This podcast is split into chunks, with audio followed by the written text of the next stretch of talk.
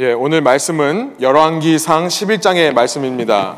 열왕기상 11장 9절부터 13절 제가 제목을 솔로몬의 본보기라고 붙여봤습니다. 솔로몬의 본보기라는 제목으로 저희 함께 말씀 나누기 원하는데요. 9절부터 13절 한 절씩 번갈아 가면서 읽고 마지막 13절을 함께 읽도록 하겠습니다. 열왕기상 11장 9절 제가 먼저 읽습니다. 솔로몬이 마음을 돌려 이스라엘의 하나님 여호와를 떠남으로 여호와께서 그에게 진노하시니라 여호와께서 일찍이 두 번이나 그에게 나타나시고 이 일에 대하여 명령하사 다른 신을 따르지 말라 하셨으나 그가 여호와의 명령을 지키지 않았으므로 여호와께서 솔로몬에게 말씀하시되 내게 이러한 일이 있었고 또 내가 내 언약과 내가 내게 명령한 법도를 지키지 아니하였으니 내가 반드시 이 나라를 내게서 빼앗아 내 신하에게 주리라. 그러나 내 아버지 다윗을 위하여 내 세대에는 이 일을 행하지 아니하고 내 아들의 손에서 빼앗으려니와 함께 읽습니다. 오직 내가 이 나라를 다 빼앗지 아니하고 내 종 다윗과 내가 택한 예루살렘을 위하여 한 지파를 내 아들에게 주리라 하셨더라. 아멘. 함께 앉으셔서 말씀 나누겠습니다. 성경책을 펴시고 오늘 성경을 많이 봐야 됩니다. 성경책을 펴시고 따라오시면 좋겠습니다. 성경책이 없으신 분들, 깜빡하신 분들을 위해서 슬라이드도 준비했습니다. 다윗의 뒤를 이어서 이스라엘의 세 번째 왕이 된이 솔로몬 왕은요, 하나님으로부터 지혜를 받은 아주 유명한 왕이었습니다. 지난 3주 동안 저희가 그 말씀을 살펴봤고요. 오늘 이제 솔로몬의 이야기가 마지막으로 이 가스펠 프로젝트 교재에 다루게 되는데요. 이 솔로몬은 하나님께서 주신 지혜의 말씀을 3천 개나 받았다라고 기록되어 있습니다. 열왕기상 4장 32절이에요. 지혜의 말을 3천 개를 받았고요. 솔로몬이 지은 시가 1005편에 달합니다. 그가 남긴 말과 노래 중에 우리에게 하나님의 말씀으로 전해지는 것이 바로 잠언서, 전도서, 아가서 그리고 시편 72편 이렇게 하나님의 말씀이 되어서 우리에게 전해지고 있습니다. 지혜를 가지고 백성의 일을 잘 판결하여서 이스라엘을 안정시켰던 솔로몬, 부와 명예를 얻어서 이방 민족들에게도 인정을 받았던 그 솔로몬 왕은요. 그러나 그의 마지막, 인생의 마지막을 지혜롭지 않은 모습으로 마치게 된다는 것을 열왕기상 11장이 말씀하십니다. 9절, 우리가 읽은 9절 상반절이 이렇습니다. 솔로몬이 마음을 돌려 이스라엘 하나님 여호와를 떠남으로 이렇게 돼 있어요. 영어로 보시면 솔로몬이 마음을 돌렸다. turned away라는 하나의 동사입니다. 그러니까 솔로몬의 마음이 이스라엘의 하나님으로부터 돌아섰다라는 말이 되는 거예요. 돌아섰다. 이 말씀이 참 충격입니다. 어떻게 지혜를 받은 솔로몬 왕이 그 인생 마지막에 이렇게 삶을 마무리할 수 있을까? 여기서 돌아섰다라고 하는 turned away라는 말은요. 원래 히브리 말의 뜻은 무슨 뜻이냐면 늘어나다는 뜻이에요. 늘어나다. extend 혹은 stretch 늘어나다. 그래서 이것을 제가 여러분에게 어떻게 잘 설명할 수 있을까 고민하다가 한국말 표현에 엿장수 마음이라는 말이 있죠. 엿장수 마음. 엿장수가 엿을 파는데 엿을 쭉 늘려서 자기 마음대로 잘라주는 겁니다. 손님에 따라서 손님이 마음에 들면 더 많이 주고 마음에 들지 않으면 조금 주는 그래서 엿장수 마음대로라는 말이 거기서부터 나왔죠. 이 늘어나다라는 것은 이런 의미에서 생각해 보면 타협하다는 의미입니다. 타협하다. 한 사람만 사랑해야 되는데 내 인생에 한 사람만 사랑해야 되는데 내 마음을 쭉 늘려서요. 그 사람 외에 다른 사람도 품는 거죠. 이중 마음을 갖게 되는 것. 이것이 바로 타협입니다. 타협이란 청년들의 말로 표현하면 양다리를 걸치는 거죠.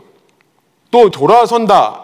솔로몬의 마음이 이스라엘의 하나님으로부터 돌아섰다라고 되어 있는데 이 돌아선다라는 의미는 또 어떤 것이 있냐면 정확한 규격을 벗어난다는 의미가 있기 때문에 늘어나서 extend 되어서 규격을 넘어간다는 의미가 있기 때문에 울타리를 벗어난다라는 의미도 있습니다. 울타리를 벗어난다. 곧 솔로몬은 하나님이라고 하는 울타리를 벗어난 겁니다. 자신이 가장 안전할 수 있는 울타리, 자신의 삶의 의미와 목적을 찾을 수 있는 울타리, 인생의 최고의 지혜를 얻을 수 있는 가장 지혜롭게 살 수 있는 하나님이라고 하는 울타리를 벗어나는 겁니다.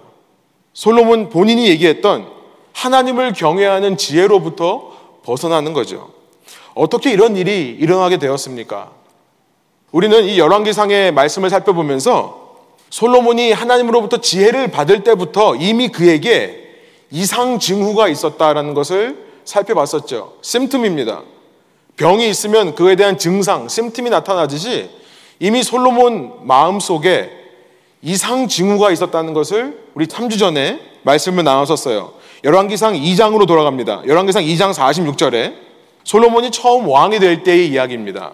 솔로몬이 여호야다의 아들 브니아에게 명령함에 그가 나가서 시므이를 치니 자기가 왕이 되고 나서 자기 왕권을 위협하는 사람들을 하나씩 하나씩 제거하는 장면이 나와 있는데요. 시므이를 치니 그가 죽은지라 이에 나라가 솔로몬의 손에 견고하여지니라. 솔로몬의 손에 견고하여지니라. 우리가 말씀을 읽으면서 이런 사인을 읽어야 됩니다. 저자가 의도하고 있는 솔로몬에게 이상 징후가 있다는 증거들입니다. 자신의 손에 피를 묻힘으로 자신의 나라를 견고하게 하려는 것은 하나님을 섬기는 사람들이 하던 방식이 아니었습니다. 다윗이 하던 방식이 아니죠. 이것은 이방인들이 추구하는 방식입니다. 가나안 민족들이 추구하는 방식이에요. 그런가 하면 이방 여인과 결혼하지 말라. 너희가 약속의 땅에 들어가면 이방 여인과 결혼하지 말라라고 하는 신명기 7장 3절부터 4절의 말씀이 있습니다. 솔로몬은 신명기 7장 3절부터 4절의 말씀도 어깁니다. 또 신명기 17장 16절에 보면 이집트를 의지하지 말라는 의미를 담은 하나님의 말씀이 있습니다. 그러나 솔로몬은 이집트를 의지하지 말라는 신명기 17장 16절의 말씀도 어겨요. 그래서 열왕기상 3장에 가보면 이런 말씀이 있었습니다. 세 번역으로 제가 읽습니다. 솔로몬은 이집트 왕 바로와 혼인 관계를 맺고 바로의 딸을 아내로 맞았다. 그리고 그는 자신의 집과 주님의 성전과 예루살렘 성벽의 건축을 모두 끝날 때까지 그 아내를 다윗 성에 있게 하였다.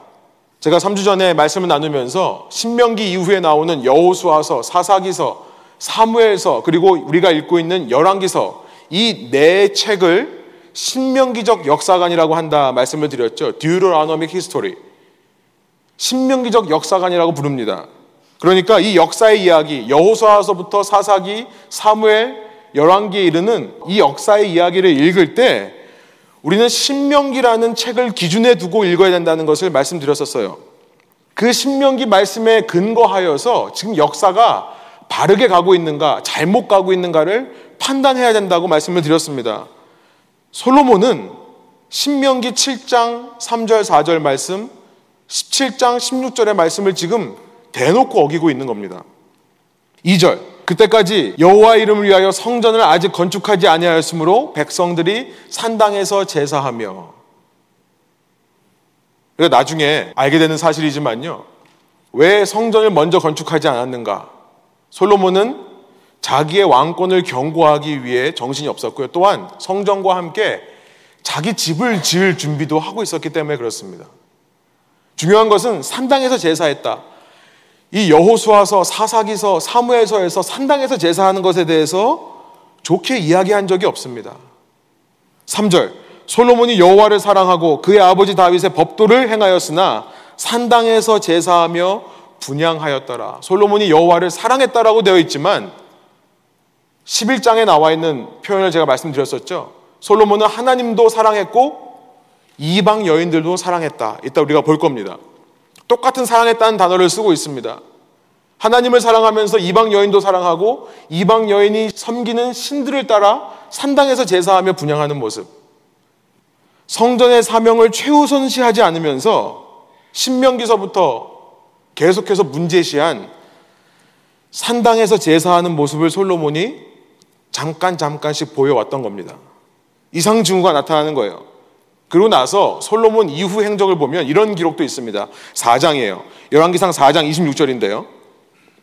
여러분 성경책의 옆에다가 4장 26절 옆에다가 신명기 17장 16절이라고 써놓으시기 바랍니다.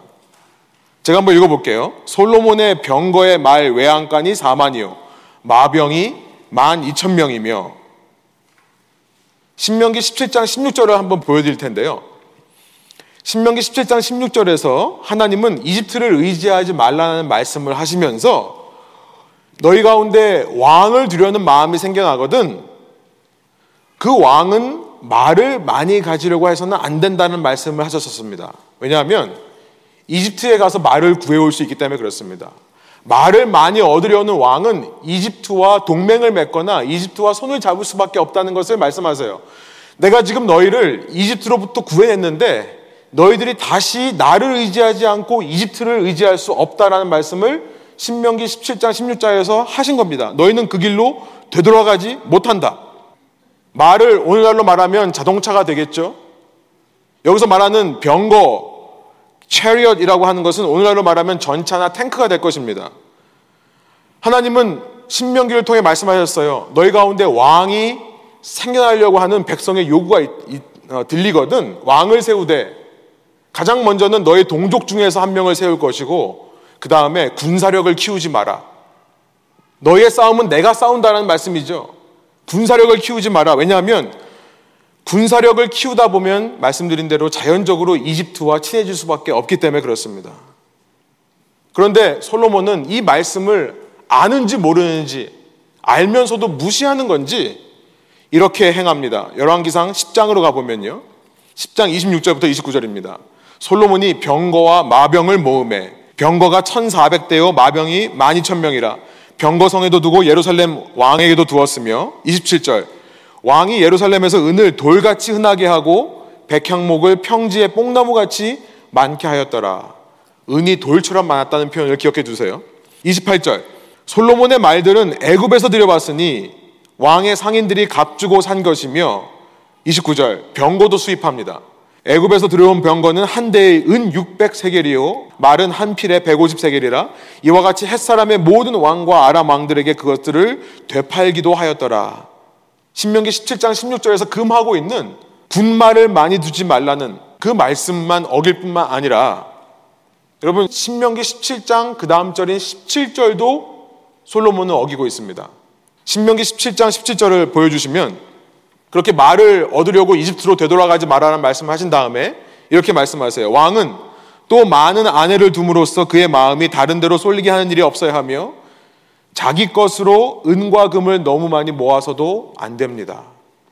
너희 가운데 왕을 세우려는 요구가 생겨나거든 왕을 세우되 그 왕은 은과 금을 모으려고 해서는 안 된다. 부를 추구하면 안 된다.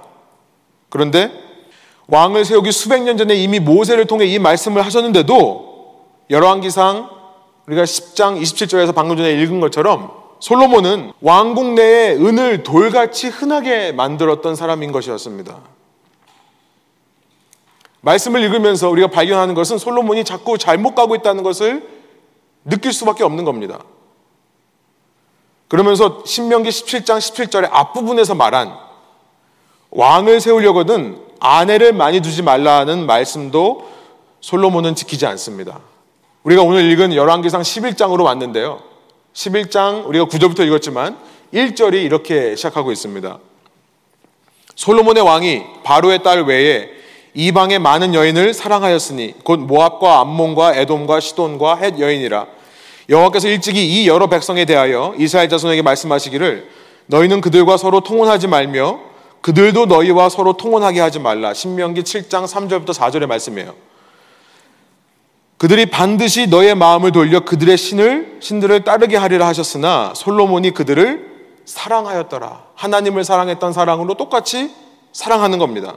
왕은 후궁이 700명이요 첩이 300명이라. 제가 성경 말씀 중에서 사실이라고 믿을 수 없는 말씀 중에 하나가 예, 하나님 말씀 전부 사실입니다만 정말 이렇게 딱, 딱 떨어지게 700명, 300명, 딱 1000명을 데리고 있었을까? 정말 이게 사실일까요? 과장했는 표현이라고 믿고 싶어요. 사실이라면 여러분, 한 사람과 한 하루에 한 명씩 만나서 데이트를 한다고 해도 3년이 걸립니다. 한 번 돌아오려면. 한 번 데이트하고 헤어질 때 3년 후에 보자. 이러고 헤어져야 되는 수준이에요. 이 정도로 많은 여인들을 사랑했던 솔로몬. 야훼를 사랑했다고 3장 3절에서 말했지만 동시에 이방 여인도 사랑했다면 말씀드린 대로 나뉘어진 마음은 결코 사랑이 될 수 없습니다. 아무리 야훼를 사랑한다 해도 아무리 하나님을 사랑한다 해도 그의 말씀을 사랑하지 않으면 그것은 사랑이 아닌 것입니다. 이제 우리는 왜 지혜로운 솔로몬이 이렇게 하나님으로부터 그 마음이 돌아서게 되었는가? 그 이유를 알게 됩니다. 단지 여자를 잘못 만나서가 아니에요. 하나님을 사랑했지만 하나님의 말씀도 함께 사랑하지 않았기 때문에 그랬다는 거죠. 성전을 세워놓고 지난 시간에 살펴봤습니다. 솔로몬이 이렇게 기도를 했습니다. 하나님께 하는 기도예요. 열왕기상 8장 58절이에요. 우리의 마음을 주께로 향하여 그의 모든 길로 행하게 하시오며 우리 조상들에게 명령하신 계명과 법도와 윤례를 지키게 하시기를 원하오며 이 성전을 통해 우리의 마음이 늘 주님을 향하기를 원합니다. 이렇게 성전을 지어놓고 기도했던 솔로몬의 마음이 돌아서게 되는 겁니다. 돌아서게 되는 거예요. 열왕기상 18장 61절에는 이런 말씀도 있습니다. 그런즉 성전을 향해 하나님을 향해 기도했던 솔로몬이 백성을 향해 외치는 말입니다. 그런즉 너희의 마음을 우리 하나님 여호와께 온전히 바쳐 완전하게 하여 오늘과 같이 그의 법도를 행하며 그의 계명을 지킬지어다. 백성에게도 너의 마음을 하나님께로 향해라 라고 주문을 했던 솔로몬이 바로 그 사람이 맞는가 싶을 정도로 자신의 마음을 하나님으로부터 돌아서게 만들어 버린 솔로몬.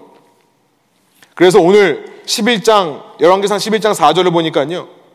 솔로몬이 나이가 많을 때에 그의 여인들이 그의 마음을 돌려 다른 신들을 따르게 하였으므로 마음이 완전히 돌아서 버렸습니다. 왕의 마음이 그 아버지 다윗의 마음과 같지 아니하여 그의 하나님 여호와 앞에서 온전하지 못하였으니 이렇게 되어 있습니다. 그리고 5절을 보면 솔로몬은 당시 이방인들의 신이었던 시돈의 아스타롯과 암몬 족속의 밀콤이라는 신까지도 섬깁니다. 밀콤, 어, 밀곰이라고 번역되어 있는데 곰이 아니라요. 밀콤이라는 이름의 신입니다. 7절에 보면 몰렉이라고 하는 신이 있는데 이 암몬 자손의 신입니다. 사람을 제물로 바치는 신을 몰렉이라고 합니다. 그 몰렉의 다른 이름인 것으로 추정이 됩니다만 솔로몬이 이렇게 하나님으로부터 마음을 돌렸다는 것이 증거가 나와 있고요. 그래서 오늘 구절의 시작이 솔로몬의 마음이 야훼 하나님으로부터 돌아섰다라고 말하는 배경을 우리가 지금까지 살펴본 것입니다. 돌아서는 것. 다시 말씀드리지만 마음이 엿가락처럼 늘어나는 겁니다. 타협하는 겁니다. 그의 인생에 조금 조금씩 진행되어 오던 말씀과의 타협이 이루어진 거예요. 어떻게 그가 돌아서게 되었는가? 하나님을 사랑하지만 하나님의 말씀을 똑같이 사랑하지는 않은 겁니다. 아무리 말씀이 경고하고 있어도 그 말씀의 무게를 깨닫지를 못하는 겁니다. 우리 식으로 말하면 이런 예를 들어볼 수 있는 거죠. 나는 하나님 사랑합니다. 그런데 아 이런 것까지도 꼭 지켜야 돼요? 아니 말을 많이 두는 게 금을 많이 쌓아 모으는 게 은을 많이 모으는 게 예쁜 여자 좋아하는 게 하나님 사랑과 무슨 상관이 있습니까? 나는 그냥 하나님 사랑하는 사람 맞습니다. 하나님께서 주신 지혜로 살아가는 사람이 맞습니다. 어쩌면 우리가 하나님을 사랑한다고 하면서 조금 조금씩 하나님의 말씀에서 타협이 이루어지다 보니까 결국에는 마음이 돌아서는 일까지 되는 것이 아닐까. 여러분, 솔로몬이 우리에게 주는 메시지가 있습니다. 솔로몬이 우리에게 주는 메시지 첫 번째는 뭐냐면 아무리 하나님을 사랑하는 사람이라 할지라도 그의 삶에 말씀과의 타협이 허용되고 말씀과 타협이 조금 조금씩 묵과될 때 안 본 척, 아무렇지도 않은 척 그냥 넘어가는 일들이 반복될 때 그의 마음은 엿가락처럼 늘어나서 결국에는 하나님으로부터 돌아서게 된다는 교훈이에요. 이것이 첫 번째 메시지입니다. 그리고 돌아서다는 의미의 두 번째는 울타리를 벗어나는 거라고 말씀을 드렸죠. 솔로몬은 이렇게 타협한 결과 스스로 하나님 말씀의 울타리에서 조금씩 벗어나기 시작하더니 이제 지혜로운 사람이 아니게 되었습니다. 야훼 하나님을 경외하는 것, 그를 인정하고 그를 높이는 지혜의 근본으로부터 돌아서는 솔로몬이 되는 것입니다. 솔로몬이 우리에게 주는 두 번째 메시지는 아무리 하나님의 지혜를 받은 사람이라 할지라도 아무리 하나님으로부터 지혜를 얻은 지혜로운 사람이라 할지라도 실패할 수 있다는 메시지인 것입니다. 우리는요, 솔로몬 보면서 여러분 어떤 생각이 드세요? 어떻게 지혜를 받았다면서 저렇게 살 수 있냐? 아니, 하나님의 지혜를 받았던 그 유명한 솔로몬이 왜 이렇게 살 수밖에 없냐? 우리는 어쩌면 너무나 쉽게 비판과 정죄의 마음을 갖게 될 수 있다는 생각이 듭니다. 그러나 여러분 말씀을 조금만 더 묵상해 보면 지난 한 주간 동안 이 말씀을 묵상하면서 제가 어떤 생각이 들었냐면 저도 처음 반응이 그랬어요. 어떻게 솔로몬이 이럴 수 있는가? 이런 솔로몬을 어떻게 설교해야 되는가? 그런데 좀 더 깊이 묵상해 보니까 이런 생각이 들더라고요. 솔로몬보다 우리가 내가 더 어리석은 사람이지는 않은가? 여러분 우리가 쓴 글이 성경 말씀이 되겠습니까?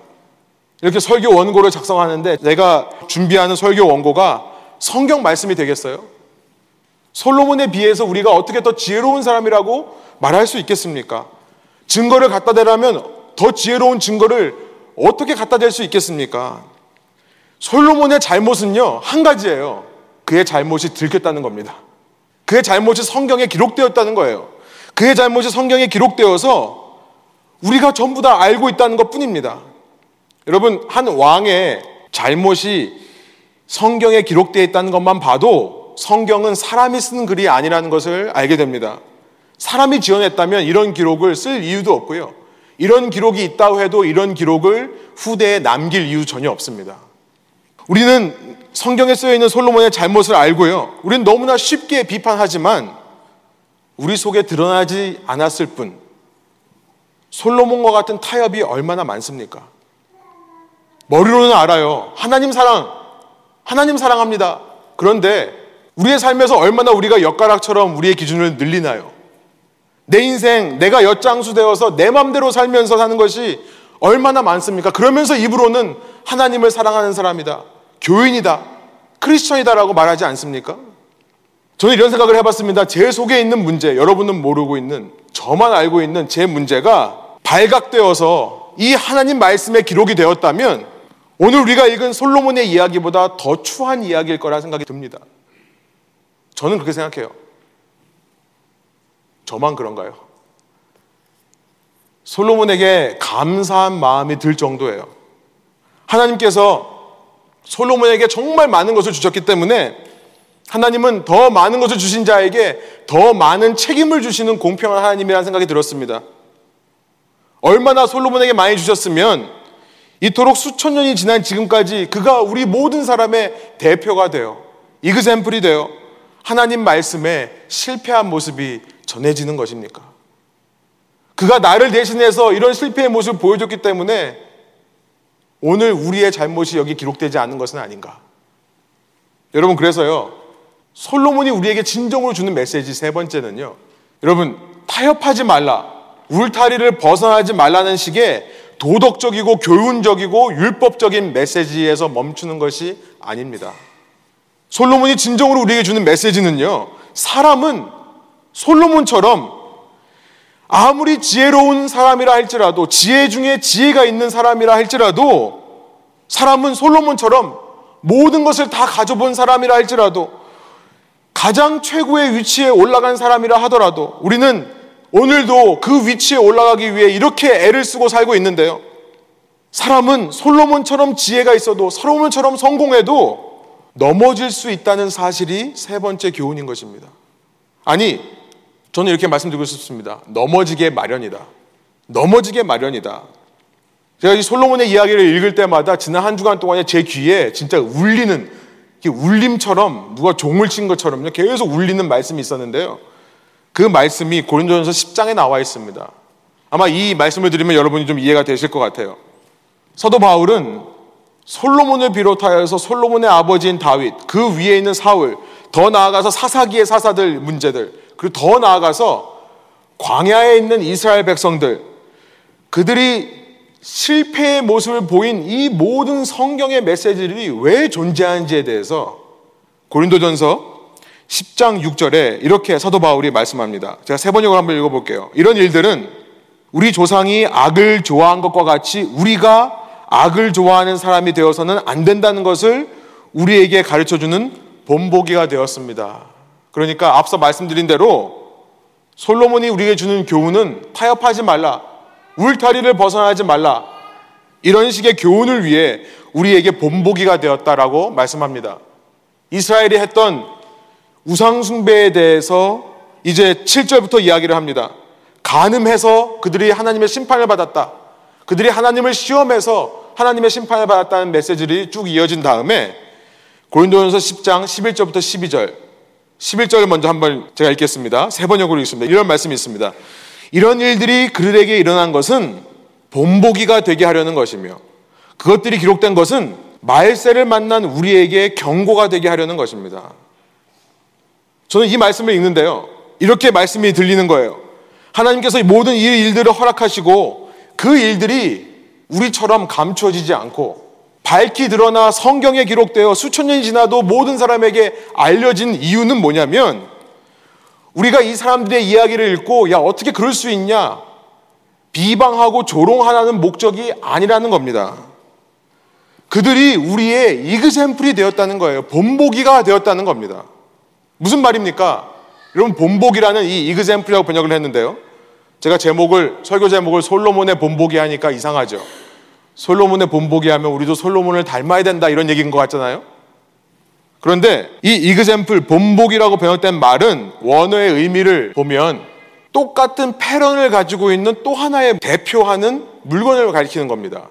그러니까 쉽게 말하면 저는 이것을 영어로 example이라고 번역하고 싶지 않고 샘플이라고 번역하고 싶어요. 샘플. 뭡니까? 얘기를 계속 해 볼게요. 그렇게 엿장수가 엿을 마음대로 끊어줍니다. 그러니까 이제 공장에 넘겨서 생산 라인을 만드는 거죠. 똑같은 규격의 엿을 찍어낼 수 있도록 만들었다고 생각해 보세요. 그 생산 라인이 돌아가고 있을 때 사람들이 뭘 합니까? 중간에 하나씩 하나씩 빼내서 검사를 합니다. 지금 잘 찍어내고 있는가? 똑같은 규격으로 나오고 있는가 검사하는 것이 있죠. 테스팅 샘플. 그걸 말하는 겁니다. 그들이 이렇게 악을 행한 것은 사람들의 조롱거리가 되라고 하는 게 아니라 그들이 우리와 똑같은 사람들인데 우리를 대표하는 샘플로서 하나님께서 인류의 역사 속에 그들을 끄집어내어 그들의 속에 무엇이 있었는지 그들의 삶에 어떤 문제가 있었는지를 보여주셨다는 겁니다. 이 이야기를 읽을 때 여러분 우리가 그들과 다른 사람이라고 착각하면 안 되는 겁니다.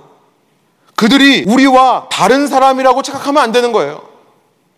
똑같은 실수를 할 수 있는 사람이라는 것을 인정하고 읽으라는 것입니다. 아니, 실수를 한다면 나는 이들보다 더 실수할 수 있는 사람이라는 것을 알려주기 위해 이 모든 것이 기록되어 있다는 말씀입니다. 그러므로 고린도전서 10장 12절이 이렇게 말씀하십니다. 우리 한번 한 목소리 읽어볼까요? 그러므로 서 있다고 생각하는 사람은 넘어지지 않도록 조심하십시오. 이것이 우리가 성경을 읽을 때 우리의 기본적인 자세가 되어야 됩니다. 나는 그렇지 않은 사람인 것처럼 상대방을 비방하고 상대방을 조롱하는 입장에 서 있는 것이 아니라 어떤 사람의 잘못을 볼 때, 솔로몬이라고 하는 사람의 문제를 볼 때, 저 문제가 나한테도 있음을 깨닫는 자세로 말씀을 읽어야, 여러분, 그래야 말씀과 타협하지 않는 삶을 살 수 있게 되는 거겠죠. 그래야 말씀의 울타리에서 벗어나지 않는 삶을 살 수 있는 것이겠습니다. 그리고 우리가 이런 기본적인 자세가 될 때, 우리가 늘 결론으로 내리는 한 가지는 뭐냐면, 우리는 한 사람에게 집중할 수밖에 없습니다. 한 사람에게 집중하게 될 수밖에 없어요.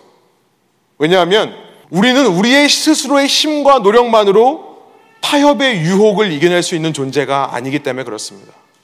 바로 이것을 알려주기 위해 이 모든 인물들의 실패가 하나님의 말씀으로 기록되어 있다는 것입니다.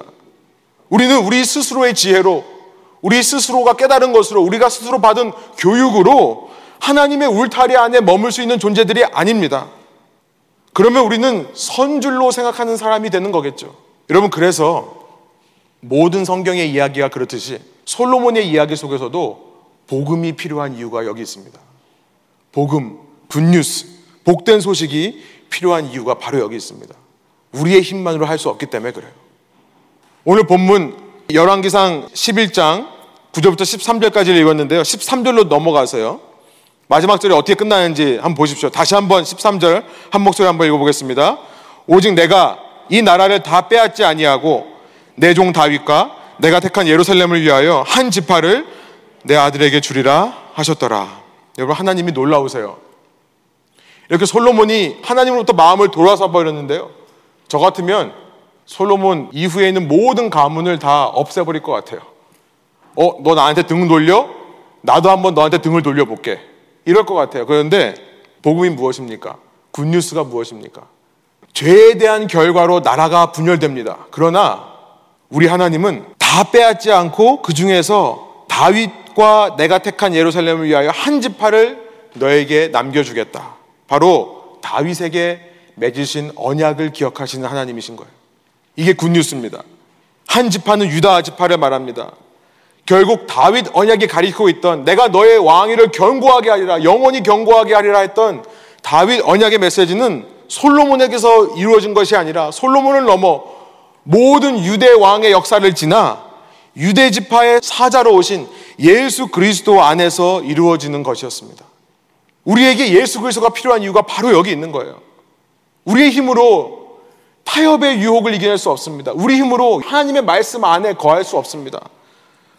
그렇기 때문에 예수 그리스도가 필요한 거죠. 누가복음 11장 31절 세 번역으로 읽습니다. 심판 때에 남방 여왕이 이 세대 사람들과 함께 일어나서 이 세대 사람들을 정죄할 것이다. 그 여왕은 솔로몬의 지혜를 들으려고 땅 끝에서부터 찾아왔기 때문이다. 그러나 보아라. 솔로몬보다 더 큰 이가 여기 있다.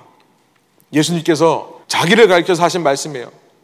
세상에 왔지만 알아보지 못하는 사람들 앞에서 너희가 솔로몬의 지혜를 들으러 먼 데서부터 왔던 이방 여인들보다도 못하다. 여러분, 제가 말씀드리지만 결국 지혜라는 것은 내가 얻어내는 것이 아닙니다. 내가 배우는 것이 아닙니다. 내가 학습하는 것이 아닙니다. 세상의 교육을 통해 주어지는 것도 아닙니다. 다른 사람의 말을 통해 배울 수 있는 것도 아닙니다. 내 인생에서 여러 가지 경험을 한 다음에 얻어지는 것이 지혜가 아니에요. 지혜란 만나는 것입니다. 만나는 거예요. 이 땅에 personified wisdom, 인간이 되어 오신 지혜, 그분을 만나는 겁니다. 성육하신 지혜가 되시는 예수 그리스도를 만나는 것이 지혜이고요. 여러분 이것이야말로 우리가 날마다 해야 될 우리의 노력이 되어야 된다는 것입니다. 이것이 우리의 노력이에요. 물론 우리의 힘으로 타협의 유혹을 떨쳐내야겠죠. 우리의 힘으로 하나님의 말씀 안에 거하려고 해야겠죠. 그러나 인정하는 겁니다. 이 모든 일에 있어서 나는 못해요. 나는 할 수 없습니다. 그렇기 때문에 예수님께서 이 땅에 오신 것이고, 그렇기 때문에 내가 그 예수를 붙잡고 바라봐야 되는 것입니다. 고린도전서 1장에 세 번역으로 있습니다. 이런 말씀이 있습니다. 우리 가운데 보니까 믿는다는 제자들 중에 보니까 전부 나약한 사람밖에 없습니다. 육체적으로 자랑할 거리가 있는 사람이 아무도 없습니다. 그런 상황 속에서 사도 바울이 고린도전서 1장 29절 30절 이렇게 말합니다. 우리 안에는 자랑거리가 없지만 하나님께서 일부러 우리로 하여금 자랑거리가 없게 만드신 것은 아니냐. 29절 이리하여 아무도 하나님 앞에서는 자랑하지 못하게 하시려는 것입니다. 그러나 우리에게는 자랑거리가 있습니다. 여러분은 하나님의 자녀로서 그리스도 예수 안에 있습니다. 그는 우리에게 하나님으로부터 오는 지혜가 되시며 의와 거룩함과 구원이 되셨습니다. 누구든지 지혜를 얻고자 한다면 예수님 안에 거해야 되는 겁니다. 누구든지 의로운 삶을 살고 싶다면 예수님 안에 거해야 되는 겁니다. 누구든지 거룩한 삶을 살고 싶다면 예수님 안에 거하는 것이고요. 누구든지 구원을 원한다면 예수 그리스도 안에 머물어야 되는 것입니다. 이 말씀하고 제가 말씀 마칠게요. 제가 지난 주간에 우리 청년 중에 한 명이 저하고 만나서 아주 솔직한 이야기를 해줬습니다. 목사님의 말씀을 들으면 굉장히 이렇게 옳은 기준에 대해서 말씀을 하시는데 저의 삶은 그러지를 못하는 것 같아서 너무 힘듭니다. 사실 많은 분들이 공감하실 거예요. 여러분들은 공감을 하시지만 표현을 안 하셨을 뿐이죠. 우리 청년들은 와서 그런 얘기를 하더라고요. 세상의 유혹, 세상에서 성공하고 싶은 마음, 돈 벌고 싶은 마음, 사실 내 마음 속에 있는데 이 가스펠 프로젝트를 통해서 이스라엘 역사를 살펴보면서 목사님이 자꾸 세상의 유혹을 이겨라. 세상에서 동화되지 말라는 메시지를 하니까 어떻게 될지 를 모르겠습니다. 그러더라고요. 여러분 어떻게 타협하지 않을 수 있을까요? 어떻게 우상숭배에 빠지지 않을 수 있을까요? 제가 그래서 그런 얘기를 했습니다. 목회자로서 동일한 유혹이 있습니다. 뭐냐면 설교로 인정받고 싶은 마음이에요.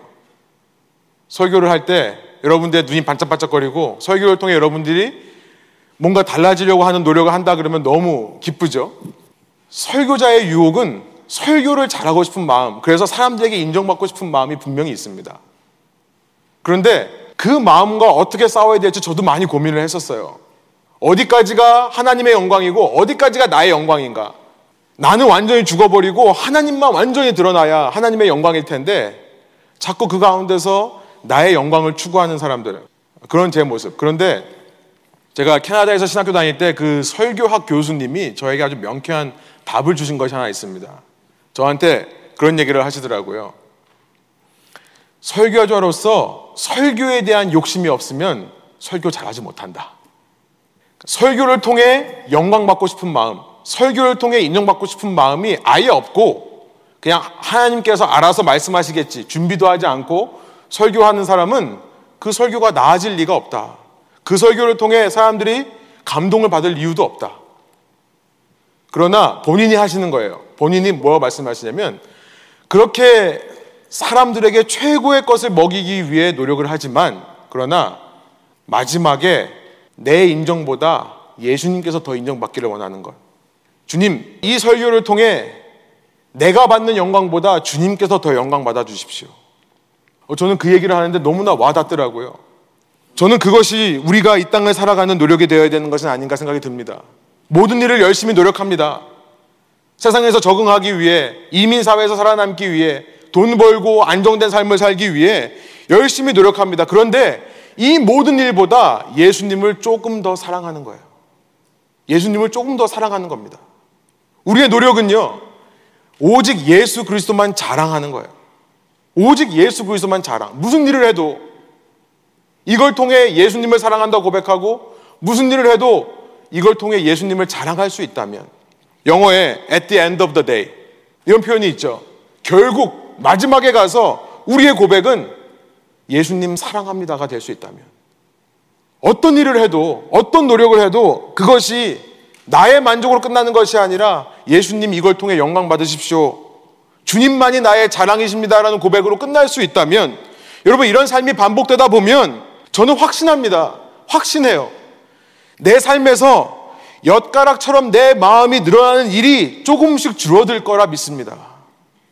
조금씩 타협의 유혹이 저는 이렇게 표현하고 싶어요. 스스로 물러갈 것입니다. 타협의 유혹이요. 스스로 물러갑니다. 내가 맞서 싸우려고 하는 게 아니라 하지 않으려고 악에게 집중하는 것이 아니라 모든 일을 통해 예수님을 생각하고 예수님을 사랑하고 예수님을 높여드리려는 노력을 하다 보면 타협의 유혹이 지가 알아서 물러갑니다. 내 삶이 말씀의 울타리 안에서 만족이 돼요.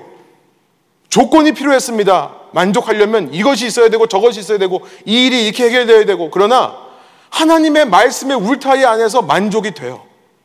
그 삶을 살다 보면요. 여러분 솔로몬이 추구한 것과 다른 삶입니다. 하나님을 사랑한다고 하면서 말씀에 조금 조금씩 타협을 했던 모습과는 다른 겁니다. 왜냐하면 우리에게 예수 그리스도가 있기 때문에 그래요. 무슨 일을 하면서도 예수 그리스도의 십자가와 부활을 믿으며 그 예수 그리스도를 붙들으면 예수 그리스도의 십자가의 능력이 우리의 죄를 사해 주시는 거고요. 예수님의 부활의 능력이 우리를 살리시는 겁니다. 소원하옵기로는 솔로몬의 이야기를 통해 여러분의 이야기를 발견하시기를 원합니다. 그리고 이전보다 더 우리의 유일한 소망 대신 우리의 유일한 가능성 대신 예수 그리스도께 여러분의 마음이 향하기를 소원합니다. 요한복음 10장 27절의 말씀 다시 읽어드립니다. 내 양들은 내 목소리를 알아듣는다. 나는 내 양들을 알고 내 양들은 나를 따른다. 아멘. 함께 기도하겠습니다.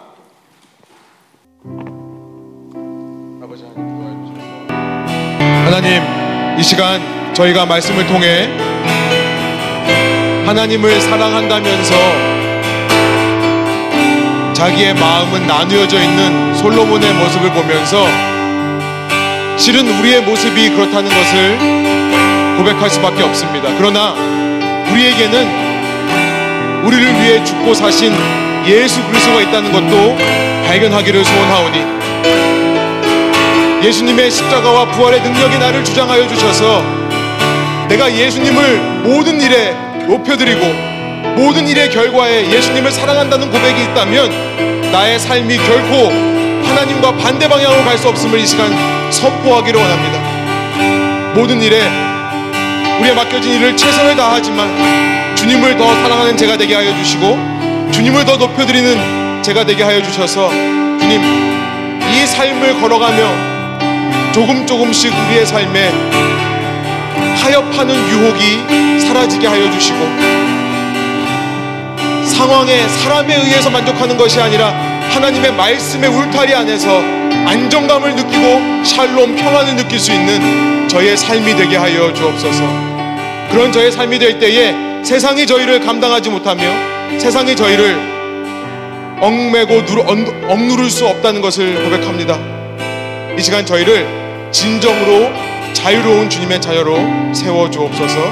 감사와 찬양을 주께 올려드리며 예수 그리스도의 이름의 영광을 위하여 기도합니다.